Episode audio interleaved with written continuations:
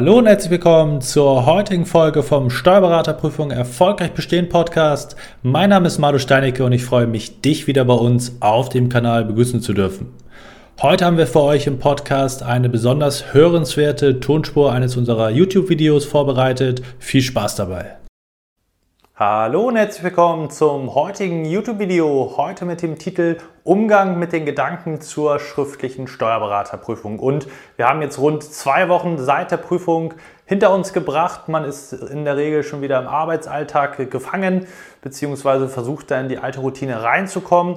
Was man aber noch nicht abgelegt hat, zumindest bei den meisten, ist, dass sich die Gedanken immer noch extrem stark, wenn auch vielleicht nur noch punktuell um die schriftliche Steuerberaterprüfung gehen. Was sind das für Gedanken? Schauen wir mal, was ich vorbereitet habe.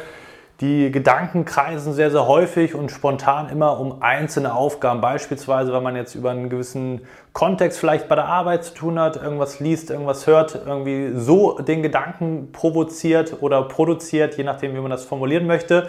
Und da denkt man immer wieder über einzelne Aufgaben nach. Habe ich das beachtet und wie war das da nochmal?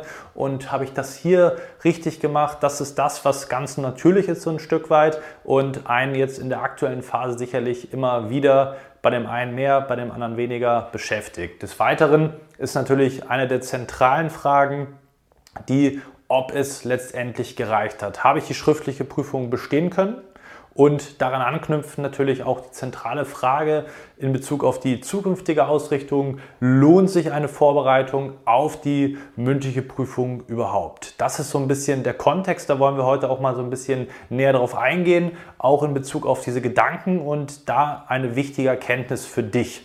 Und zwar, die will ich dir anhand dieser Grafik und des Schaubildes, das ich hier schon mal vorbereitet habe, einmal näher bringen. Und zwar ist es so, dass wir, wenn wir aus der Prüfung raus sind, jetzt nicht unbedingt direkt danach, aber in den nächsten ein, zwei Tagen in der Regel ein noch, je nachdem wie es objektiv gelaufen ist bei dir zumindest, eine gewisse Wahrnehmung haben, eine eigene Wahrnehmung, was die Bestehensquote angeht, was sozusagen die Leistung in den Klausuren anbelangt. Dann hört man wieder punktuell in dem Laufe der Zeit einige Sachen nach den Klausuren vielleicht, äh, durch Gespräche, dann ist es vielleicht schon ein bisschen früher der Zeitpunkt oder man informiert sich, da kommen wir gleich nochmal drauf zu sprechen. Egal wie das ausschaut, umso mehr Zeit ins Land zieht, desto schlechter tendenziell. Es ist immer ein bisschen schwankend bei den meisten, aber die Tendenz ist doch eher fallend. Das bedeutet, dass du dich in der Regel am Anfang noch besser eingeschätzt hast und die Wahrnehmung dann mit im Laufe der Zeit immer, immer schlechter wird. Umso weiter die Prüfung weg ist, woran liegt das konkret? Nun, man denkt an einzelne Punkte, an einzelne Fehler, die man gemacht hat. Die sind sehr präsent. Die nehmen, sage ich mal, viel Raum ein in der eigenen Wahrnehmung in Bezug auf den Prüfungserfolg, wenn man das Ganze abwägt und eine Bewertung vornimmt kann ich das überhaupt bestanden haben? Und dann erinnert man sich jetzt nur noch an Punkte auf einmal, die man nicht mehr richtig gemacht hat, die falsch gelaufen sind. Aber diese ganzen Standardpunkte, die ganzen Fußgängerpunktsätze, die man geholt hat und so weiter und so fort, die sind, sage ich mal, was die Wahrnehmung angeht, sehr, sehr klein, wenn die überhaupt noch vorhanden sind in der eigenen Wahrnehmung. Und deswegen ist die Tendenz sehr, sehr stark fallend, weshalb wir da auf jeden Fall den Ratschlag geben, sich sehr, sehr kurzfristig oder zeitnah nach der Prüfung ein konkretes ähm, Feedback für sich selber aufzuschreiben, die eigene Wahrnehmung, weil wenn man irgendwann im November, Dezember angelangt ist und gar nicht mehr daran glaubt, dann ist es hilfreich, doch nochmal den, ich sag mal, etwas weniger verblassten Eindruck von dem Beginn sich anzuhören, wenn du auch dem Trend hier zum Opfer fallen solltest, dass die Kurve immer weiter runtergeht in dem Fall. Das sozusagen einmal als äh, Tipp oder Hinweis an der Stelle. Und wichtig ist hier nochmal zu erwähnen, dass es sich bei deiner eigenen Bewertung logischerweise um eine rein subjektive Wahrnehmung handelt. Die Frage ist, kannst du überhaupt wirklich zielführend und halbwegs objektiviert eine Einschätzung vornehmen? Das ist die große Frage, die ist sehr individuell zu beantworten, in der Regel aber nein. Und es ist auch nicht selten der Fall, das ist die gute Nachricht, dass man sich viel zu schlecht einordnet selber, weil man eben die Fehler viel, viel präsenter wahrnimmt als das, was man gut gemacht hat. Merken wir auch immer wieder in Gesprächen mit unseren Kunden, wenn wir die einzelnen Punkte durchgehen, die Klausuren oder die, den Verlauf der Klausuren analysieren, dass teilweise die eigene Wahrnehmung, obwohl viele Sachen extrem gut gelaufen sind, gar nicht so positiv ausschaut, wie sie vielleicht etwas objektivierter sein sollte.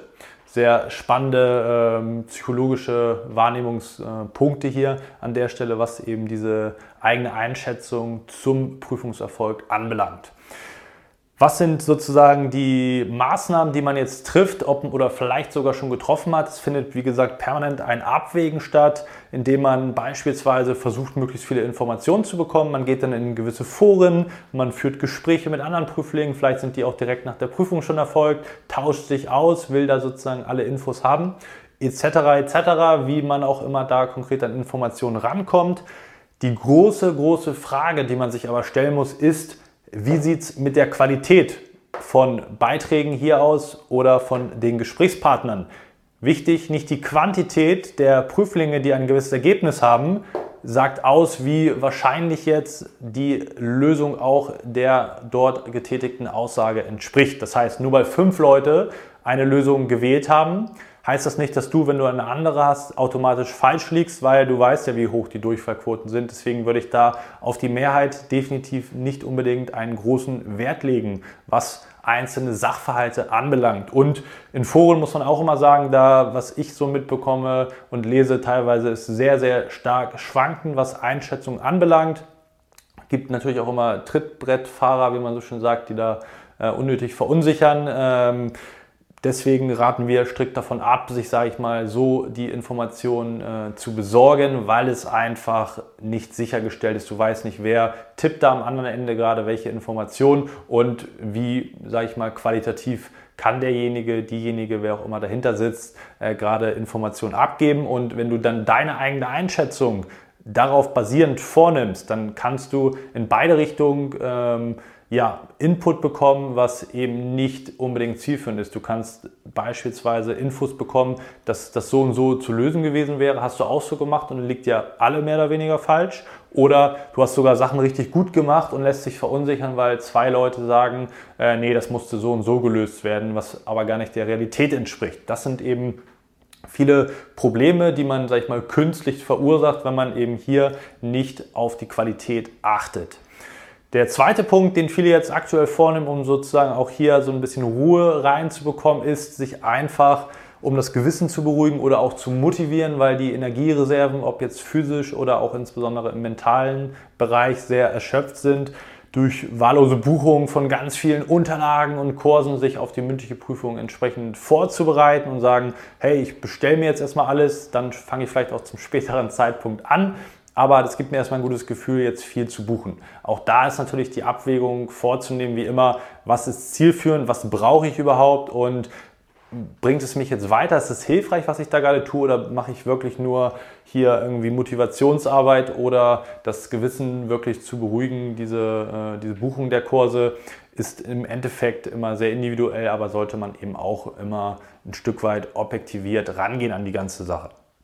Was sind sozusagen die Erkenntnisse, mit denen man jetzt oder wie man damit konkret umgehen sollte, wenn man eben auch hier diese Gedanken teilt und das eben auch zu Problemen führt, insbesondere was Motivation und das weitere Vorgehen anbelangt, man da so ein bisschen ratlos, planlos ist. Was kann man da machen? Es gibt Möglichkeiten, das Ganze zielgerichteter zu analysieren, als das hier der Fall ist indem man eben den individuellen Prüfungsverlauf mal ein bisschen konkreter beleuchtet. Beispielsweise, indem du mit uns ins Gespräch kommst. Wir haben da sehr viele detaillierte Informationen, wo wir das Ganze mal ein bisschen individuell für dich beleuchten können und da eine Einschätzung vornehmen können. Und dann ist natürlich auch die zentrale Frage, gerade wenn das Pendel, ich sag mal, so ausschaut, dass man nur mit sehr, sehr viel Glück ist jetzt das falsche Wort, aber es ist sehr knapp wert an der Stelle. Das heißt, dass es, sage ich mal, schwer wird, diese 4,5 zu erreichen, es nicht ausgeschlossen ist, aber eben auch nicht hundertprozentig möglich äh, oder wahrscheinlich ist besser gesagt, dann muss man sicherlich über eine zweigleisige Strategie nachdenken, sofern das für dich natürlich überhaupt eine Option ist, beispielsweise nächstes Jahr direkt in den nächsten Versuch zu gehen, was pauschal gesagt für die meisten natürlich Sinn ergibt nicht unbedingt für jeden. Da muss man auch im einzelnen Fall drauf schauen, wie sind die Umstände natürlich. Aber es gibt sinnvolle zweigleisige Strategien. Wie man sowohl die mündliche Vorbereitung als auch parallel einen etwaigen Zweitversuch, was jetzt die zeitlichen Komponenten angeht, sinnvoll miteinander verbinden kann.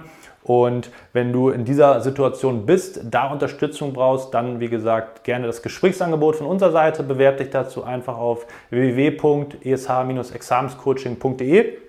Und dann schauen wir mal, wie weit wir dir in diesen beiden Punkten weiterhelfen können, insbesondere was Analysepunkte anbelangt, aber eben auch strategische Maßnahmen, wie man da konkret vorgehen kann und natürlich auch generell, wenn du sagst, mündliche Prüfungsvorbereitung, was brauche ich da überhaupt, wie mache ich das, was empfiehlt ihr da und so weiter und eben auch die Betreuung dafür benötigst, dann bist du natürlich auch wie immer herzlich eingeladen, dich dazu zu melden. Und ansonsten freue ich mich, dass du wieder mit dabei gewesen bist. Wir sehen uns hoffentlich wieder im nächsten Video. Bis dahin, dein Malo.